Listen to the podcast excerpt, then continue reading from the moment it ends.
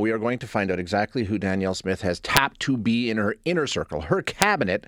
Um, there'll be a lot of new faces. We know that. Some of the highest level ministers, health, justice, finance, I think those are typically seen as the big three, or at least some, among the big three. Um, they're all gone.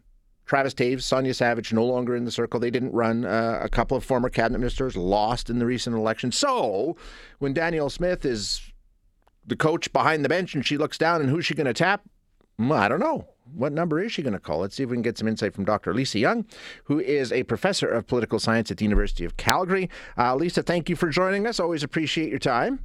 Happy to be here. Okay, so let's start. As I said, some of the bigger names in cabinet are out. Um, does that present an opportunity or a challenge for Smith? I guess you could look at it both ways. I mean, some of the old guard, you can bring in your people. How do you view that?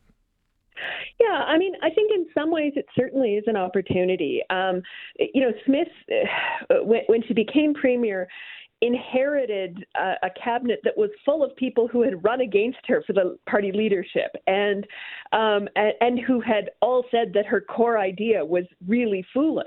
Um, and so then she had to figure out what to do with them, and she decided to keep them close.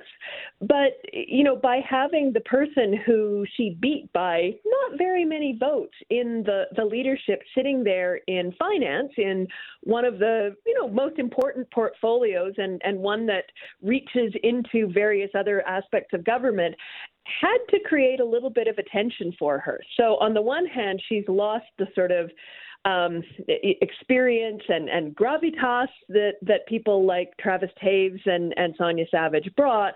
On the other hand, this cabinet she knows is hers when we talk about experience, and I was thinking about this last night, there's always inexperienced cabinet ministers. I mean, you think when when Jason Kenney won, Travis Toews was finance minister. He'd never been finance minister before. Nobody was talking about experience then. When the NDP won, none of their cabinet ministers had any experience. I mean, it's it's not uncommon to have people walk into portfolios they've never had before, is it? Absolutely. One of the things, though, it's really interesting. If you look at Alberta in comparative perspective, because we've had so much sort of political tumult um, over the last few years, um, we have a very high rate of turnover of politicians, which means that you've got less experience around the cabinet table. And so, you know, Jason Kenney came in with a cabinet, you know, with, with a caucus with very little political experience. Yeah. And he had to look around and say, okay, who can, you know, learn the job and make themselves into solid cabinet ministers? Um, Rachel Notley had to do the same before that. In most other provinces where you haven't had this kind of turnover, yeah. you normally, no matter who wins, unless it's a real unexpected win, you would expect to have more people around the table who've been in cabinet before or who have longer um, years in, in political life, right? Yeah. So, so this is a very particular Alberta phenomenon for the last couple of decades. No question about it. A couple of the challenges I think that she's wrestling with and needs to figure out, and of course we, we've talked about it before, it's Edmonton. The capital region did not send a single MLA from within the city. 20 of 20 went NDP. So she can't tap an Edmonton MLA to put in cabinet. How does she handle that? She had talked about, you know, a, a council of the losers, as some called it, the the the, the uh, UCP candidates who who didn't win in the election possibly forming some kind of advisory council. I think she's back right off on that. And she's now talking about the donut, as they call it. I mean, how does she try and get Edmonton some representation within the legislative caucus and cabinet, I guess? Yeah, I mean, I, I, I think um, yesterday she appeared on a podcast and uh, named some names of uh, MLAs in the so-called donut, and basically made the case, which I think is is reasonable, that you know, Edmonton doesn't necessarily end at Edmonton city limits, um, and that you know people who who are representing ridings that are in mm-hmm. the the donut that are adjacent to Edmonton can certainly play the role of advocates for that region in caucus and in cabinet. So, you know, I, I don't think that she needs to go in the direction of of you know uh, the Council of the yeah. Losers or anything else. This isn't an uncommon problem in Canadian politics, right? Think about the dilemmas of that the federal government has forming a cabinet with no seats in Alberta Yep. from time to time, right? Um, you know, there you find ways to work around it. You tap someone on the shoulder who's close by and you think has good skills, and say, "Hey, guess what? You're the political minister for this area."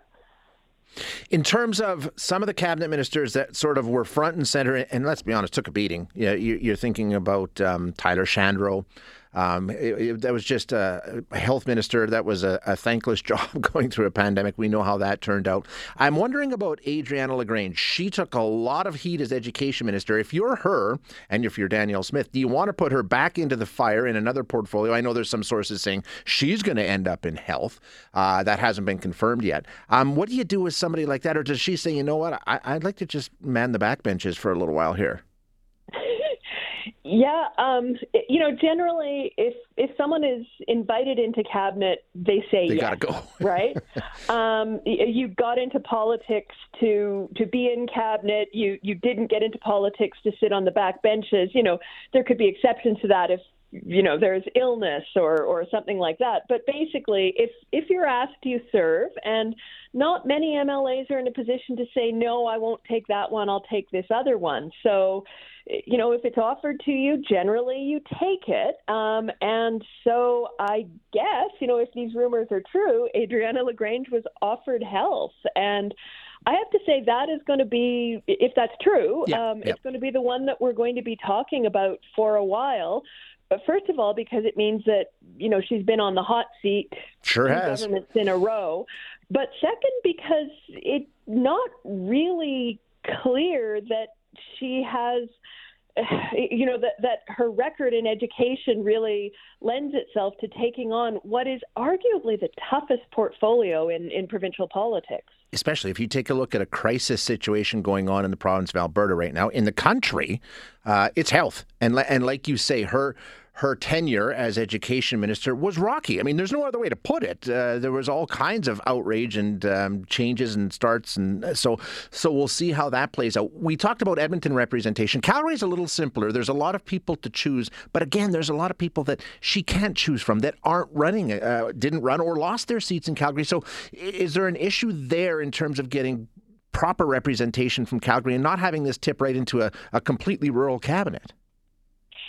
I- think Calgary, in some ways, is the easy part of cabinet building for for Smith because, um, you know, she she has fewer cabinet ministers to choose, or, or fewer MLAs rather to choose from, but she does have quite a number of MLAs with cabinet experience, and so she's going to want some of that experience around her table, and so she can, you know, kill two birds with one stone by bringing, you know, people like Rick McIver, um, Rebecca Schulz, uh, Rajan Sawhney into cabinet, um, keeping their experience, but also saying, look, it's important that we have Calgary representation if we're going to try to win the city back. Yeah, exactly. So it'll be interesting to watch. Uh, Dr. Young, thank you so much for your time. As always, appreciate you being here. My pleasure.